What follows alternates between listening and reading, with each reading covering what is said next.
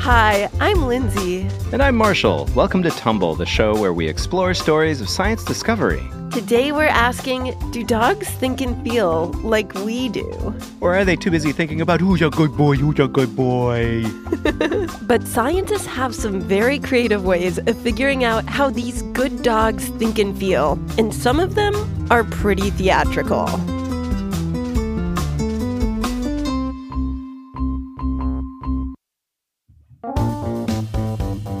Our listener Gray sent us this question Do dogs think and feel the way we do? And he had a follow up question Are there any scientists who study animal feelings? Ooh, it's a two parter. Yes. So let's ask our listeners Do you think dogs think and feel like we do? And how would scientists find out? Think about it because when we come back, we're going to be barking up a tree for answers. Hopefully, the right one.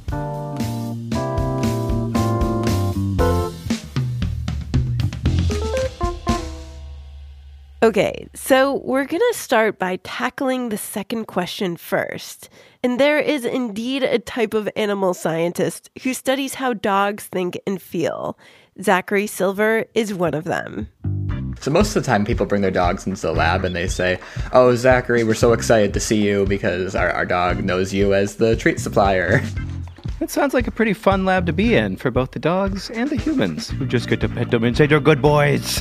It really is a dream job. Zachary works in a canine cognition lab. Okay, so I think some of our listeners might know that canine just means dog, but can you explain what cognition means? Yeah, cognition has to do with what goes on in the brain getting information, storing it, and using it to guide your behavior. So he's in a lab that studies how dogs think and feel, which is exactly what Gray was asking about. Yes, and that's where Zachary is looking for answers to Gray's first question. First of all, Gray, I will tell you this is a fantastic question. Uh, and this is actually almost exactly what I study. I try to find out if dogs think and feel like we do. How does he do that? By putting on a play. What, like he's organizing a production of Hamilton? That's a lot of words for the dogs to learn. I show dogs what I call little plays. Oh, so he's showing the dogs the play. I was confused that the dogs were in the play.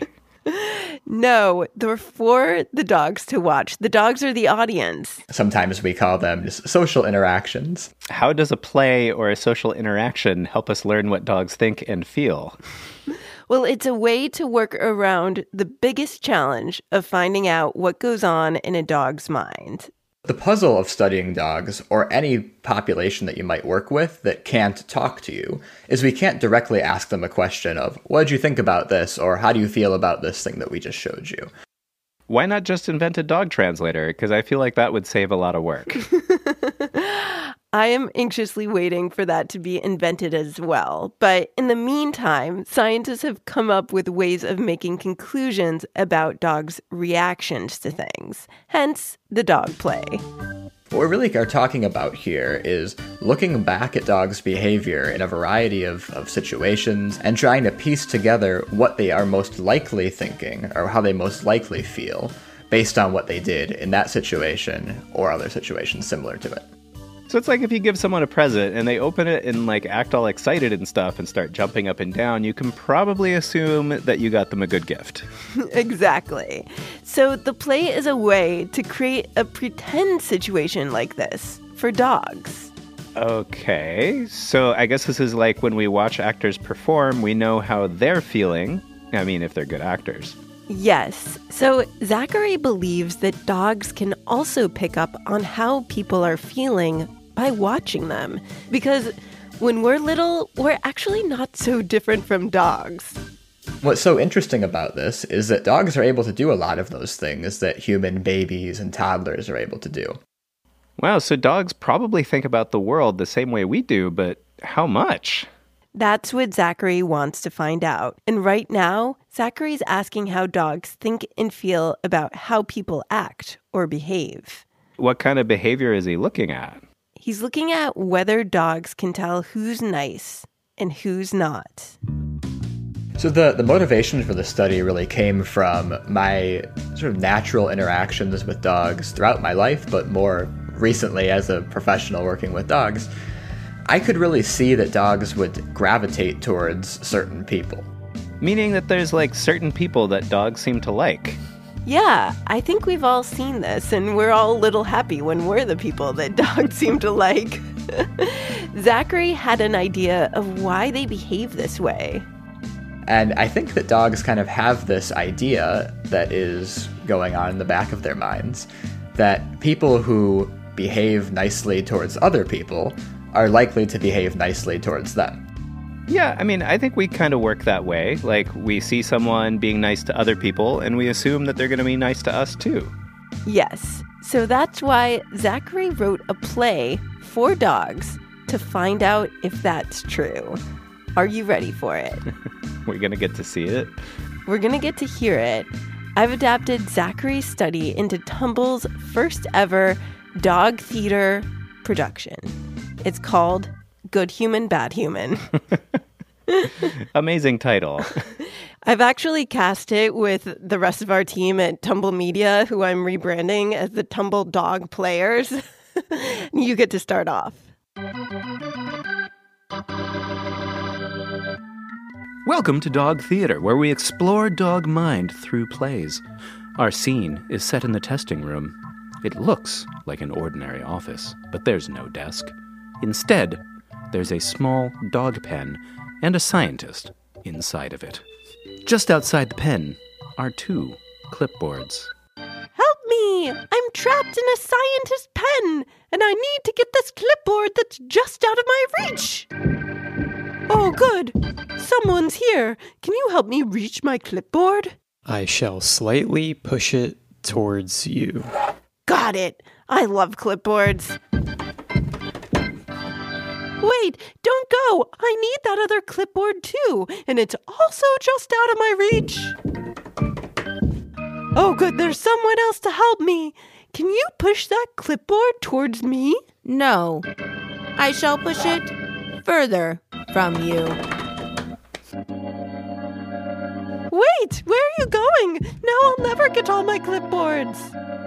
And scene. You have been a very good doggy. Yes, you have. Now let's bring our clipboard people back in. They both have treats in their hands for you. Which one will you go to first? The person who helped our scientist with the clipboard, or the person who made it harder? The choice and the treat are yours. Well done.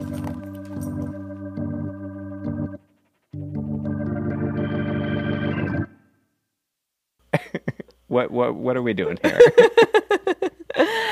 Well, after this quick break, we'll go behind the scenes to understand the science behind the sure to be Dog Tony winning masterpiece that we've just performed. Okay, so before the break, we put on our very first play for dogs, and it left a lot to be explained. yeah, I don't get how this is science. I'll admit that the storyline is pretty rough. Oh. there are plot holes big enough to bury bones in. I try as much as I can. I cannot stop you from the pun. All right, so where did he get the idea for this play? Because it sounds like he just wrote Dog's Clipboard Scientist Play into an AI script generator. So, like many playwrights, Zachary drew his inspiration from the greats who came before him. He took a cue from scientists who study human cognition. They'd come up with the plot of people acting nice or mean, but in their study, they did it through a puppet show for babies. Infants as young as five months old actually prefer to interact with nice puppets over mean puppets. Yeah, I feel like puppets wouldn't work for dogs because they just eat both of them. Zachary knew dogs wouldn't react to puppets the same as humans, so he switched them out for human actors. I guess that makes sense. But why was the scientist trapped in a cage? a pen, and yes, it's hilarious. It's essentially a scientist's pen. It's actually made out of the same materials that a dog's pen would be made out of. How long does it take to crate train a scientist? we don't know. so, the reason why the scientist pen is there is because dogs could relate to the person inside of it. Coming back to Gray's question of what dogs feel, well, maybe the dogs are feeling some empathy for me. That the dogs are feeling like, oh, this person really wants the clipboard, and this person helps him, the other person doesn't. I think that that person that helps him is nicer, and I should interact with them. So the dog sees this situation and he's like, I know what it's like to be in a pen. Maybe this person who helps the guy would help me when I'm in my pen. Yes, the person who helps the scientist is showing what it means to be nice. So, speaking of, why does the scientist want a clipboard? That seems like a random thing. The clipboard was selected for two reasons. One being we knew the dogs wouldn't really care about the outcomes related to the clipboard necessarily. And then two, yes, we had it around. All right. I mean, is he saying that dogs don't care about clipboards? Because I think that's probably true. I cannot think of a single reason why a dog would want a clipboard. Can Unless you? it was made out of meat. Yeah, Zachary wanted to use an object that dogs wouldn't care about, so they'll focus on the people rather than wondering if something had food inside. that keeps the scientist struggle front of dog mind. the bigger picture idea here is that dogs know there's something between me and what I want. okay, so it ends up being weird, but I guess I get it. So, why do the two people act so weird? They are emotionless for a very good reason. We're not giving dogs a lot of clues about who's nice and who's mean. It's set up so the only difference between the actors is which direction they move the clipboard to help or not help the scientist. I mean, I guess the, the mean one could have just thrown the clipboard out of the room, and the nice one could have helped the scientist out of the pen rather than pretending that that was normal. Yeah, that would have been actually nice. But Zachary wanted to start small. In fact, I didn't think dogs would be successful in this situation. Because the plan to really see this through scientifically was to start with the bare bones situation like this, where we fully anticipated dogs to not be able to do this. so, did they do it? I mean, could the dogs tell who was nice and who was mean? Ah, there's the rub. As Shakespeare wrote, the play's the thing. After the dogs watch the play, their thoughts and feelings are revealed through their actions. This might be the only study methodology I've heard of based on Hamlet. So both of those people then just sit down on the ground and they offer the dog a piece of food. And we know dogs love food, so surely they're going to take that food from somebody. But we're curious who they will take the food from. So, if the dogs take food from the nice person, it means that the dogs are thinking about who's nice on a pretty significant level. So, are they thinking about who's nice? And what I find is that most of the time, dogs do take the food from the nice person. This is really interesting to me because it suggests that dogs are keeping track of who's nice and who's mean, and they would prefer to interact with a nice person than a mean person. Wow, so dogs are keeping like a running list of who's naughty and who's nice. Just like someone we know. so, while we don't know exactly what thoughts are running through a dog's brain, the play tells us that they think about how people behave pretty much like we do. We're able to infer or make a very educated guess that dogs probably have some understanding of what nice means and what mean means. So, what does it mean that dogs know what nice and mean mean? And can we know more than that? Well, that's just one of the many questions that dog cognition scientists are asking to find out how similar dogs are to us. And each answer adds up to a much bigger question. I think anytime we find evidence for dogs being similar to humans, it helps us come a little closer to answering that big picture question of how did dogs get so smart? Maybe they just went to a really good obedience school. Zachary did find that trained dogs were better than untrained dogs at spotting the nice person. But the bigger question is about why all dogs are keen to be our companions. It could be that they develop these abilities by living alongside us, watching nice and mean people interact with each other throughout their life. Or maybe it goes back to their very early, again, that evolutionary history, where maybe they had a much better chance of getting food that night if they could find the people who are likely to share that food with them. So the question is are dogs good because they watch us or because they watched our ancient ancestors? Maybe it's a little bit of both. We don't know yet. And being able to fully understand our furry best friends will take a lot of time, patience, and tons of dog treats. It is very slow to design a study, to collect all the data, to analyze that data, interpret the data. Then, usually, after we get to that point, the next thing we do is we say, well, we don't really know the answer to the question yet. We need to go back, we need to do it all again. So, does that mean that more dog plays are in the works? Yes, Zachary is definitely continuing in his career as a budding dog playwright slash scientist. Will he ever answer which dogs are the best dogs? No, he will not. all dogs are great pets. So they're saying they're all good doggies, good doggies, good doggies. yes, they're the best dogs. Who wants a belly rubble?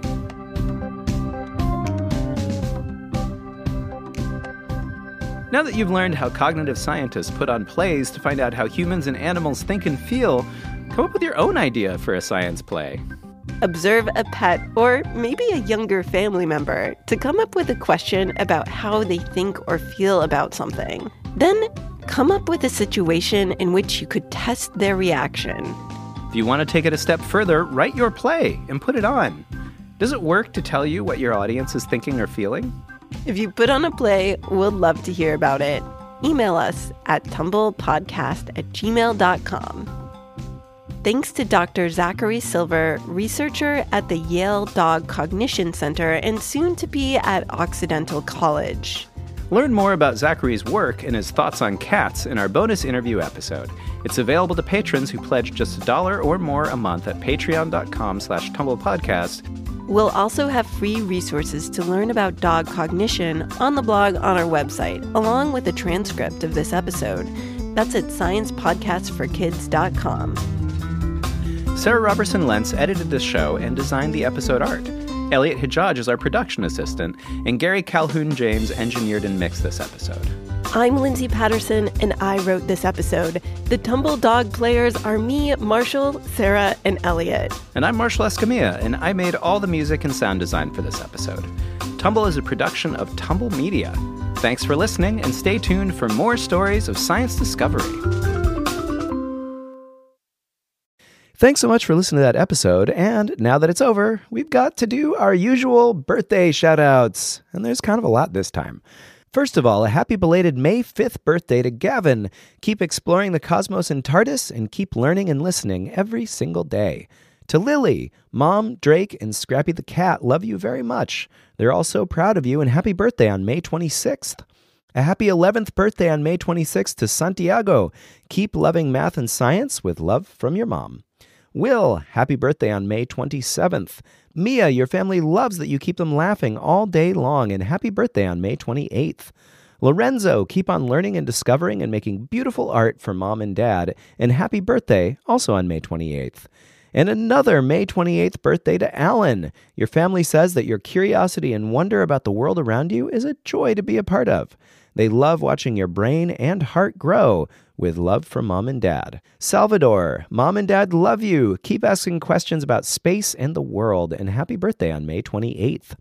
Kenny, happy birthday on May 28th, too. Your family loves how super duper curious you are. Keep on exploring.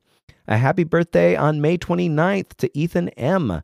Octavio, Mama and Baba love you, and happy birthday on May 30th. Maya Joe, happy birthday on May 31st. Mom and Dad love your creativity and your love for science. Amelia from Monee, Illinois, happy birthday on June 1st. Continue impressing your teacher and classmates with your awesome science knowledge. Max, Papai and Mame love you. Keep asking questions and happy birthday on June 1st. Quinn, wishing you a year filled with wonderful wondering, loads of laughs, baseball cheers, woo, and yes, Pokemon. Happy birthday on June 4th. Happy June 5th birthday to Rajita. You're such a great thinker, and your family loves how you persevere. Mommy, Daddy, and Ate Nisha love you very much. To Simon from Greenfield, happy birthday on June 6th. Elliot, mom and dad love their little scientist, and happy birthday on June 8th. Thanks to all of you and to everyone who supports Tumble on Patreon. If you want to get a birthday shout out of your own, like these fine folks, simply support Tumble on Patreon at the $5 level or higher by going to patreon.com slash tumblepodcast. Once again, that's patreon.com slash tumblepodcast.